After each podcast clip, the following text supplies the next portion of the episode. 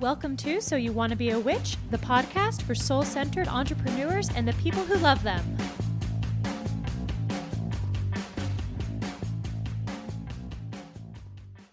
Hello, hello. Welcome to Free Coaching Thursday. Today we are going to talk about imposter syndrome, about whether or not you should test out your offers for free. We're going to talk about Etsy and how to drive traffic uh, that isn't Facebook and Instagram. We'll probably talk a little bit about Facebook and Instagram mindset and uh, and more. I'm Sarah M. Chappell. I'm the founder of the Holistic Business Academy, and every week we do free coaching Thursday. I should say almost every week. We do free coaching Thursday here on Instagram. How it works is on Wednesday, we post a question box in my stories. It's like, hey, what do you need help with? Thursday, usually around 1 p.m. Eastern Time, give or take, I come live and answer your questions. You can always join us live if you want.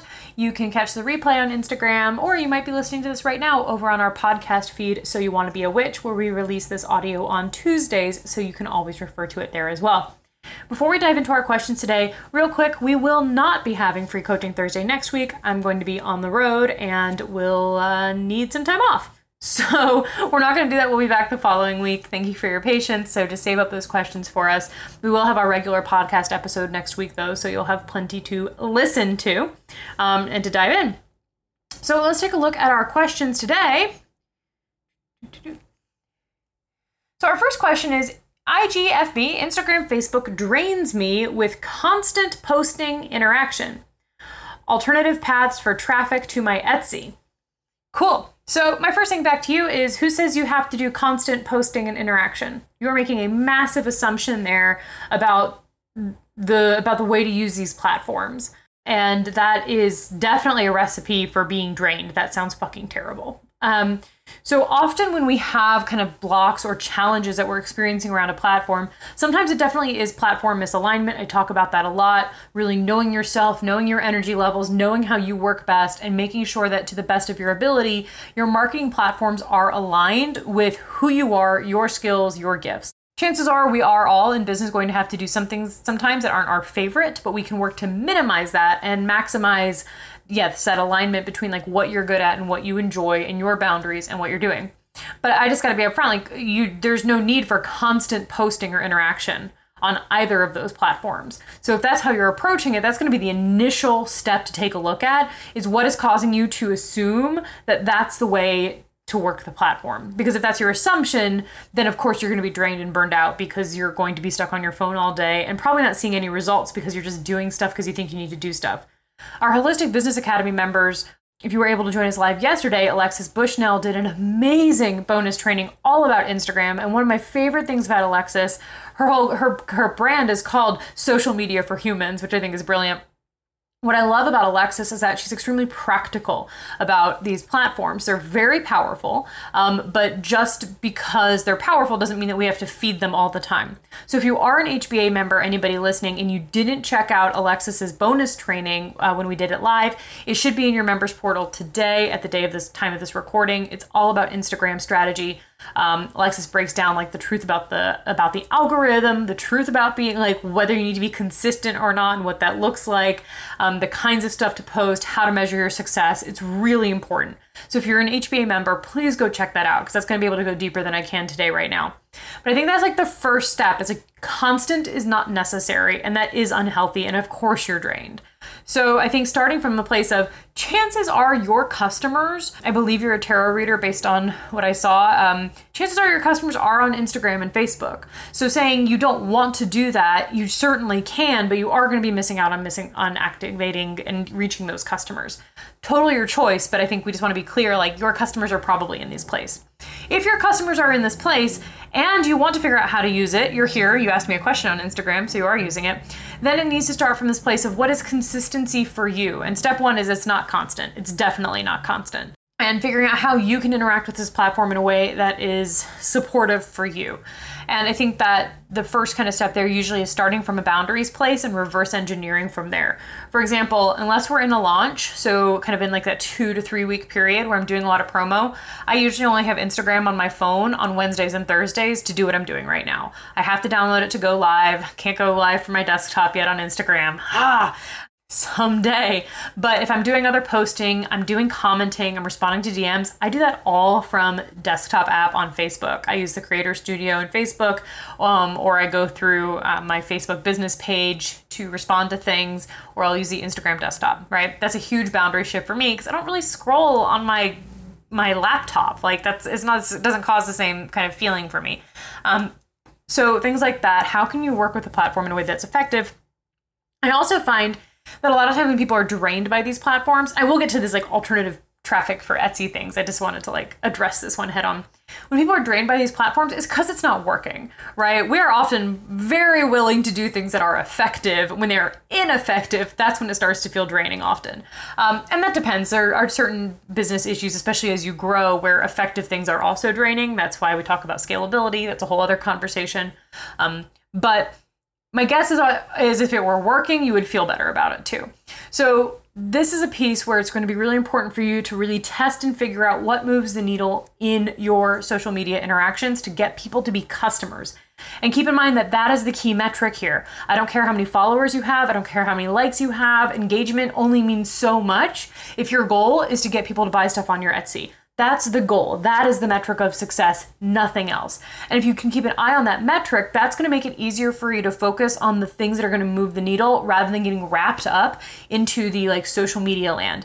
You know, something I share a lot is that our top kind of sales posts, the things where we actually like get the most registrations, revenue, money, are usually our least popular posts because people aren't liking the post. I don't need them to like the post. I need them to go to the link in my bio and buy something, right? So I mean, yeah, just boundaries, personal assessment of, of yeah, of like what what you need, what consistency could look like for you, um, which does not mean constant. And then, are you measuring the right things? Like, are you focusing on the right stuff in your business and in like your social media usage, and figuring out what actually moves the needle. So that's my long kind of spiel on that. And again, those of you that are HBA members, please go watch the bonus Alexis just did for us. It's in your bonus portal today. It's so brilliant because it's going to really help to break this down and reframe this, especially as you go through the holistic business framework and learn more about the key marketing communications and the kinds of content, conversation, um, communications that actually help people to make buying decisions. These two pieces go hand in hand. So, alternative paths to traffic for Etsy. So, here's my take on Etsy, right? Etsy in my dream life actually is your traffic because Etsy is a search engine. So, Etsy, what you're paying them for, because you pay a premium price when somebody buys from you there, they charge a huge fucking fee, which is, those of you who know me know I hate percentage fees. And Etsy, unless something has changed, is notorious for their high fees. We did a whole conversation about Etsy a few weeks ago, so you may want to go take a look at that as well. Um, I can't remember exactly when, but if you scroll back through my feed or through my IGTV, I'm sure you'll see me talking about Etsy. Um, so, but the reason that it can be worth it to be on Etsy is because it's a giant search engine where people go to find your stuff. So, in my dream life, you are not actually driving traffic to your Etsy. Etsy is driving traffic to your Etsy. That means that you're focusing on search engine optimization, potentially using Etsy ads, um, making sure that you're like you're really kind of focused on kind of crafting your offer. I do talk very fast. I'm sorry. I'm from New York City. uh, we'll have this on the podcast, and if you have a podcast player, you can probably slow it down. And I'm actually I'm not sorry. I mean, I'm sorry that this is uncomfortable for you. I'm not going to apologize for how I talk, though. uh, I am I am what I am. Um, but you can slow it down on the podcast. It'll be up next Tuesday. Where was I? Okay, so Etsy should actually be driving traffic to your Etsy. That's what you're paying them for. That's the premium price of having an Etsy store. So that means that having your products actually be aligned for search engine optimization is critical. Here's what I'm to say though I really don't think Etsy works well for tarot readers. I, have said it before, I'm to say it again. I don't think that's a place where people are looking for tarot readings. I think that it works extremely well for physical products. That's what people go to Etsy for. And especially with tarot readings or other healing services, there's this like race to the bottom in pricing there, which really makes me concerned. Um, so take that take from that as you will. But essentially, Etsy is a search engine. They should be driving the traffic. The Etsy SEO should be driving the traffic to your Etsy. Now, if you want to drive traffic to your Etsy, I mean, my recommendation would be to have your own online store that you actually own. So whether that's like Squarespace Commerce, whether that is um, what's the other word? Uh, whether that's on Shopify, WooCommerce, doesn't really matter something like that. But having your own store that you own where you're not paying percentage fees to Etsy, that's usually pretty wise. Um, like I think of Etsy as like a marketing expense, and ideally you want to get people off of that platform and into one that you actually own, so you're not paying Etsy those fees all the time. But regardless, you know, in addition to social media, because that's basically what you're saying is like, I don't like this, the biggest ways to drive traffic are going to be referral, search engine optimization. Um, for your Etsy in particular, but using a blog strategy, maybe using a podcast strategy, um, referrals, and then probably doing stuff like in person events where you're driving people back to purchase from you and become customers. But really, the Etsy pipeline is all about search engine optimization, getting found on Google through Etsy because Etsy connects really well with Google Shop at this point. Um, I think I shared that a few weeks ago. I was looking for something, I was Googling, and like all these Etsy listings came up for this like weird thing I was looking for. And I was like, ah, right, that's exactly how this works. So that's ultimately, I think, the key piece. And if you want a non social media strategy, that is online based, it is going to be primarily search engine based. That is the other way that people will find you online, um, beyond like referrals. But then we're starting to talk about content marketing and yeah, search engines and stuff like that. So I hope that's helpful, but I'd say like our baseline here is that constant posting, yes, that's draining. You shouldn't be doing it. Don't do constant anything. um, this is a really great opportunity to make an assessment about what you're doing and why you're or what you're not doing but why you're assuming it needs to be that way and getting really focused on the key metrics that are going to indicate whether or not you are driving success to your business but yeah if you're going to be paying etsy they need to be giving you customers that's that's the whole point there Gather Garden Craft says, I like your speed because you get more info to us in the shortest time. I try to talk slower in some situations, but when I'm live, it just doesn't happen. This is why we do a lot of pre recorded trainings and we have them in a platform where you can slow them down if you need to. Because I do know I talk fast. That's not like I could be somebody who really worries about that, or I could do my job and I'm going to do my job instead of worrying about talking fast. Um, that's why in our programs too we have captions and you can slow down the speed and all of that. But this is this is what we get for today. All right. So we have two really fantastic questions that are kind of linked. Um, starting here with imposter syndrome, and then we're going to talk a little bit about testing new products and offers, and I'm excited about that. So imposter syndrome. How have you and or past clients overcome this? We talked about this a few months ago, so you might want to go back and kind of again scroll through the Instagram feed or look at the old the old coaching posts, but the first thing with imposter syndrome is that this is one of those things that people have started to identify with this term as almost like a self diagnosis. And I'm not sure how helpful the term is. I know it can be helpful to have a description of what we're experiencing, but it kind of masks the symptoms.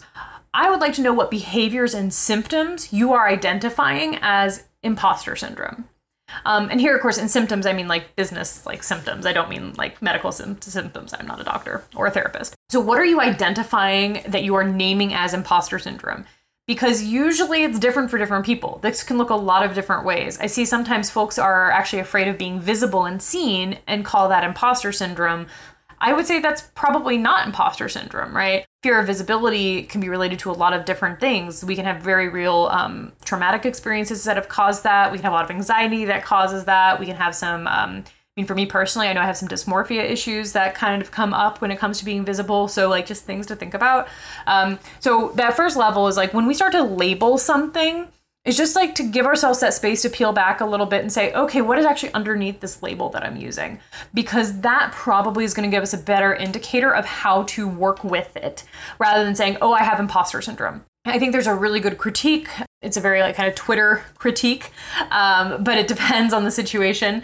Um, that imposter syndrome is really a symptom of white supremacy, um, and I think that that can be a powerful tool to look at in the sense of is your imposter syndrome actually a credentialism issue where you think that you need to get more and more um, experience, credentials, degrees, that you've been told that you're not good enough and you're never going to be good enough? Is that something that you've, you're carrying? That's really common. I think that really common uh, with women, with queer folk, with folk of color. This like yeah, that like you're not the the not good enough thing. That's also different than necessarily imposter syndrome. That is this credentialism culture where you yeah, that's a whole other kind of thing. So I would just take a look at that and kind of peel it back a little bit and be like, okay, what is actually happening here? And if you're not sure, the behaviors can often be the key. I think that, you know, we often need to get back into the core of like what are we thinking? What is driving our decision making? But we can't always figure that out until we look at the result. So if the result is, oh, I don't put my offer out, cool. What was the thought that kept you from putting your offer out? Was it, oh, if I put this out here, I think maybe somebody asked this last week, um, people will think I'm dumb, think my offers are dumb, right? Okay, that's that's interesting. That's not the same as like necessarily like imposter syndrome. So I think that's always my first step is to try to see what is the behavior and then what is the what is motivating the behavior. Can we try to figure that out? Can we try to kind of unwind it a little bit?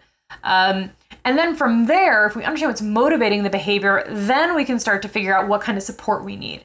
Because I'm a little hesitant, especially in this kind of context, to be like, here are three steps to overcoming imposter syndrome, but I have I have some tips. Because I find that actually often this is deeper work that might even need a therapist or a somatic therapist or some kind of trauma informed work if it's coming up in your business. And I'm not saying that's true for you. I'm just like very cognizant of this is something I'm kind of on about right now. Like the overreach of coaches. And uh yeah so just like when we kind of look at like oh no this is tied to something because i was always told i needed to behave this way and da da da, da and we start getting into like past stuff that might be more of a therapeutic model. So ultimately step one what is the behavior? Step two what is driving the behavior? Can you can you untangle it and try not to label it and just see what kind of emerges? When we actually have imposter syndrome right often there it, it's a a fear that we're not that we don't know enough, right? That's really what we're saying. Like, oh, I don't know enough. And that comes back to this credentialism, this um this yeah, that whole that that thing. So, when that's a situation, there's a couple different ways we can work on it. First is if you have done your work before, this is a really fantastic time to uh, look at like testimonials and case studies, get feedback from people that helps you remember that you have the capability of doing this. Um, if you do have trainings, remember that you've done those trainings. and I don't, and trainings, I'm not, I don't mean like you have to have certifications or something, but like who have you learned from? You know, what have you learned in your community from your mentors, from teachers, from guides, from books, like all of these things being valid. Um, and sometimes it can be a little bit helpful to kind of like, just like kind of look at the, explore the expanse of, of knowledge that you have gained. Um, it's very easy to kind of compare ourselves to other people and be like, oh, that person has a certification, so I need a certification, or oh, that person studied with this person, so I need to study with that person. And I think that's all fine. I'm a lifelong learner. I'm like, yeah, let's go learn some more stuff. But it can be helpful to kind of see what in its entirety you've already explored. And then there's a third piece here, which is that often we need the we need community, we need coaches, we need friends to help us see if we actually do have the skills in order to do the work that we're trying to do. And especially in things like coaching, healing, tarot, astrology, this one can be a little tricky. Um, it can be a little bit harder to assess whether or not we're quote unquote ready to do the thing. But I do find that being in a community where people can give you some feedback, um, having business friends, having people, and it has to be people who understand what you're doing. It can't be like, you know, I don't know, like your mom or like your like college best friend who has a completely different kind of life than you, who may love you, but doesn't, you know, or whatever. It needs to be someone who actually gets it because sometimes we actually don't know what we're doing. and that's okay too. I think that this like guilt that we kind of carry about not knowing everything is also uh, not super helpful. So these are some ways that that I've worked with it in the past, some ways that I work with it with clients. Ultimately though, I think imposter syndrome and all of these things, the fear, the, the solution to the fear is it is doing it. It is actually putting yourself out there. It is trying it we we have a tendency to think and this has a lot to do with credentialism and kind of higher education and the way that we teach people stuff we tend to think that we're supposed to know how to do something perfectly before we've done it. That reading it in the book is the same as doing it. And it's not. And we know that often consciously. It's literally it's not the same. Reading about how to ride a bike is not the same as knowing how to ride a bike. Reading about how to grow a business is not the same as actually growing a business. Reading about tarot is not the same as giving tarot readings to people so the problem is in this gap is that the actual way to become competent and um, proficient in what you do is by doing it. And I think that's the piece that gets missed is that we have a tend to have a deep belief that we're supposed to be proficient before we take action. And that's not true. So this is going to get into the second question we're going to get into here, but this is about having a kind of an honest assessment to the best of your ability of where your skills are and making sure that that's communicated. Don't put up a I don't know, a website saying I've been reading tarot for 50 years if you haven't. And I see people do all sorts of stuff like I've been working with the themes in the tarot for 30 years. I'm like, what does that even mean? Like that, like that, you know, this like this like trying to kind of like invent numbers, you know, to make it look like you've done more than you have. Don't like be like, hi, I started reading tarot professionally, and I'm really excited to read for you, right? And here's how I can help you. I think the key is like don't lie. Like you don't need to make yourself look better than you are, but you will get better than you are by doing it. Sorry, I think of this, you know, it's such a bad analogy, but what came to mind was like, you know, watching like medical shows like Grey's Anatomy, right? And like the first season of Grey's Anatomy, I'm sorry, y'all. I um I have such a love hate with that show. I think probably like a lot of people my age. But the first season of Grey's Anatomy, they um they're like, We've been studying for years, and here we are. But we're the bottom of the food chain, and we don't know what to do, but we know everything, but we've never done it. It's like the entire season is just them being like, we are so overeducated and know how to do nothing, right? And it's, of course, through the process of their internships that they learn to actually become doctors. They're doctors, but they don't know how to do their job until they do it. That's, I know, it's a little concerning. But I think it can be helpful to remember that that's actually normal. Most job paths have historically had apprenticeships, have had these periods of getting to learn how to do the thing. And a lot of the careers and a lot of the businesses that I help people with don't have apprenticeships. It doesn't exist, right? And like theoretically, this is like what internships serve in traditional, you know, jobs, but of course, really that is just not being is is just being free labor for people. Um, so giving yourself the space to be an apprentice and like be like okay being an apprentice and that being an apprentice doesn't mean you are an imposter that can be really helpful. So i hope that gives you some stuff to chew on uh, and some ways to start to think about this imposter syndrome and take a look at it. Um, but ultimately that is something that gets better in the doing. It truly does because right now you probably don't have the active on the ground experience to validate your actual knowledge and it's the application of that knowledge that will build the confidence. So i just want to be like this is normal. This is totally normal. And it and it does get better. And we often hit it at new tiers. I'm about to release a new program and i'm definitely having a little bit of like i don't know but i wouldn't call it imposter syndrome at this point just a little bit like whoa this is big. This is different. This is new. And like I know I know what I'm doing, but I haven't done this specific thing before. And it, it causes feelings. I catch some feelings from it. It's normal, but it does get easier as you learn to apply things. So go forth. You are not an imposter. You're learning, as we all are, which is great. I think the other thing too is like imposter syndrome suggests that like at some point you're just like fixed. it's like no, if you have a business and you're serving people in any way, this is a lifetime learning commitment.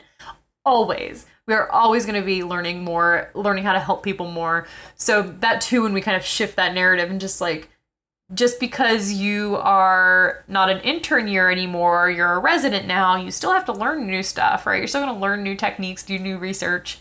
Thanks for going there for my Grey's Anatomy analogy. So, this leads right into our final question for the day. Do you recommend testing new programs with paying clients or with freebie clients? Whew, what a great question. So I like that these two are tied together because I think I think they're related. I have a very practical answer, and then I have a more of a a Sarah Tough Love pep talk. So practical answer is is you if you have literally never done the thing before, then working with like a free person to like do a practice round that sounds fine. Like how on Grey's Anatomy, they probably practiced on cadavers or they had those uh, weird little robots, right? to try new techniques. Doing a practice of something is not a bad idea. You're using the word program though, which I think is a little bit different. But I think a lot of, you know, if you're creating a new system, a new program, a new thing, testing it is not bad. That is okay. But I tend to think of the freebie client I probably wouldn't do that more than like a one session test. I wouldn't do an entire program with people for free.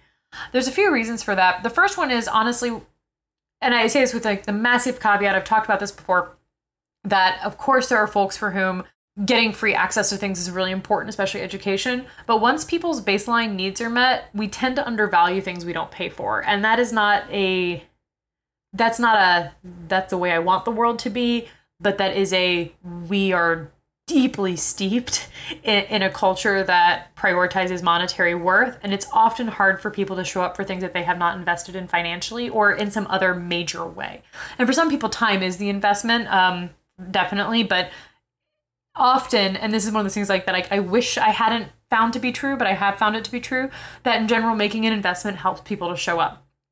So, what happens when a lot of people do free stuff, especially free programs for folks, is that everyone drops off. No one completes it. So, you don't actually get the data and practice you need anyway. But I do think like doing a free session with like a friend or, you know, a colleague, doing a trade, nothing wrong with practicing, especially if you're developing like a new method of doing something. But if what you're basically doing is a program that you haven't done before, but you have the knowledge for it, right? You know how it should work. Um, like you're not stuck in imposter syndrome zone. You're over here and you're like, no, I have some experience. I know what I'm doing. I would not do that for free. Your time and energy are valuable, even if it's your first time doing something. You know, you don't like, I don't know, you might be paid less your first day on the job, but you're still paid, right? Um, so this is this weird thing that i am not, I don't know you, so I'm not showing you do this, but a lot of like entrepreneurs do are like, oh, I need to be really good at this thing before I can charge for it. No, your time and labor are still valuable. Um, they are, are, you should charge for them. So what I really like to do, again, if you're like doing a brand new kind of session and you just want to do like a, do a practice session, like I used to do kind of these like stone energy healing session things. And the first time I did one, I did a trade with someone because I was like, all right, I have this mapped out in my head. I know how I think it should feel, but I need to do it in order to see if that's correct, right? It was awesome. I did a trade, fantastic, and then I charged for them after. Um, but when you're doing a program, often what happens is that yeah, there's it, it's too long of a commitment for somebody for free.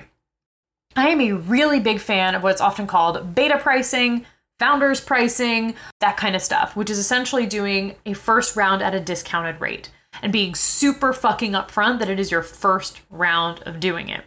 I like this because I think that it creates, it relieves a little bit of pressure on you as the facilitator. You don't have to try to be perfect. Often, if people charge um, kind of full rates, and you can, by the way, if you're like, I'm doing, charge full rates, go for it. But your question is obviously paying versus freebie clients if people try to charge full rates, then often they get um, they get really anxious. There's like a performance anxiety when it's something new. And if you're asking me this kind of question, my guess is maybe this is a little bit newer to you, so you might have some of that feeling. It also lets people set expectations properly, and the reality is people love a fucking good deal. So I have found that in general, it is very easy to enroll people into a beta program, very easy to enroll people into a founders, a founding members, a first chance like kind of program because people also like to be on the ground floor of stuff. They like to, not everyone likes that. They're always going to be the people who are going to wait and see. But a lot of people are excited to see, frankly, how the sausage is made. They like want to be there on the ground floor. Usually, your first round, round running a program is the smallest it'll ever be. And being able to essentially offer a reduced price with the understanding that it's your first time running it is a really great way to get that practice. And this is also important because you're going to get real feedback from actual paying customers. And I think that matters. I think the feedback you get from people who haven't paid you is different. It's not that it's bad, but it's not the same exchange. So when you're doing a new program, that's what I like to do. You can also do a shorter version of the program, a smaller version of the program. In my tarot course started as like a four week in person class. We had four sessions live in person, and I think it was $100 now I'm like, I cannot believe I charged only hundred dollars for that fucking class, but I was I was new, right? And then I think we brought it online. I think we moved to six weeks, and it was maybe like hundred and fifty dollars. and then I finally kind of codified it, and I recorded the videos, and we ran it a couple times, and I think it was 300 200 or 300 dollars but it was completely scaled so uh, we could have any number of people in it but I kind of worked my way up to having a price that felt appropriate, that, you know, having an offer that I could support more people in. And before I kind of recorded it and made it all like pretty and fancy with like nice slides and like worksheets, I taught it live several times at a reduced rate.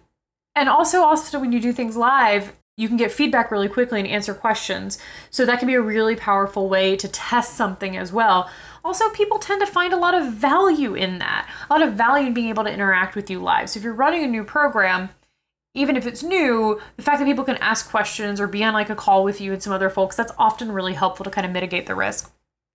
So that's my take on it, which is essentially no, don't don't do it with freebie clients. Um, unless again, unless you have a very specific thing you want to test that is very short. Again, like I take a one session method. You know, doing a program live and doing it at like a somewhat reduced rate gives you that opportunity to be responsive and flexible uh, without yeah, without not getting paid for your labor, frankly, because you should get paid. Uh, full stop. Um, I think the key here is just to be honest with people. You know, there's I saw some very weird feedback. Somebody like basically saying that this kind of method was like dishonest. And I was like, no, just tell people that that it's new. Just tell them. Like they don't fucking care. That that's like such a weird assumption that people are going to be like uh, mad that like you're charging for something that doesn't exist. Like when you go to an in-person like class at a university, like it doesn't exist until you're there. Like it's such a weird objection. Um or like you go to like an exercise class like there's no class until you get there. Like so um, i think just being upfront and being like hey this is my first time doing this program. As a result we're offering it at this one time you know only reduced rate.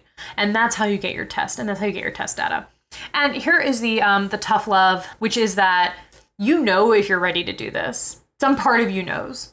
Um, and if you're ready to do this then you 110% need to charge for it. Do not screw yourself out of getting paid um, I've done that to myself. I see my clients do it all the time.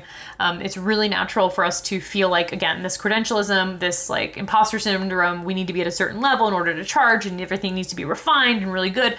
No, it doesn't. It doesn't. Can you help people? Do you know how to help people? That that's the thing that matters. And then you're just then you're just honest about it.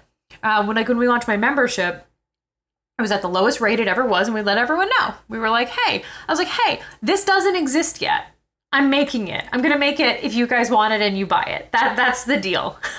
and as a result, you're getting it to the lowest rate it will ever be, and you get to keep that rate as long as you stay a member. We still have members at that rate because it's a fucking great rate, right? But I was like, there's no there there. There's nothing. There's no content. We'll have a coaching call next month. There's nothing. And like 50 people bought so just keeping in mind that like we often think that people need a certain level of professionalism to make an investment, and it's not true. So that is my take. Uh, test new programs on paying clients, but just let them know that it's new. Let them know that like as long as you have the experience or the knowledge to teach it, let them know that it's new, and that's fine. And then the people who do want to wait, because there will be those people, they can wait. All right, y'all. Thank you so much for joining me today. I'm glad we got to talk about these questions. We will not be here next week because I'm out of town. We'll be back the following week. And how Free Coaching Thursday works, in case you are new here, is on Wednesdays over in my stories here on Instagram, we post a little question box that says, What do you need help with? And Thursdays, usually, around 1 p.m. Eastern Time, I come here, I go live, I answer your questions. You can always check out the replay on my IGTV or on our podcast the following Tuesdays. And if you're new here, I really recommend going back and watching these old episodes or listening to the old episodes on the podcast. I have been doing this for a long time in various capacities. We've done our podcast for over four years. There are so many remarkable resources there. And it is, of course, for free. So please go dive in there. And if you're thinking that this is actually awesome and you want to go deeper and you want some more support, then get on the waitlist for the Holistic Business Academy. That's our monthly membership site where we support folks who are starting and growing their holistic businesses to make more money and help more people in a way that is actually sustainable and supportive for them without constant posting like we talked about earlier. Fuck that, okay? Business for real, actual humans.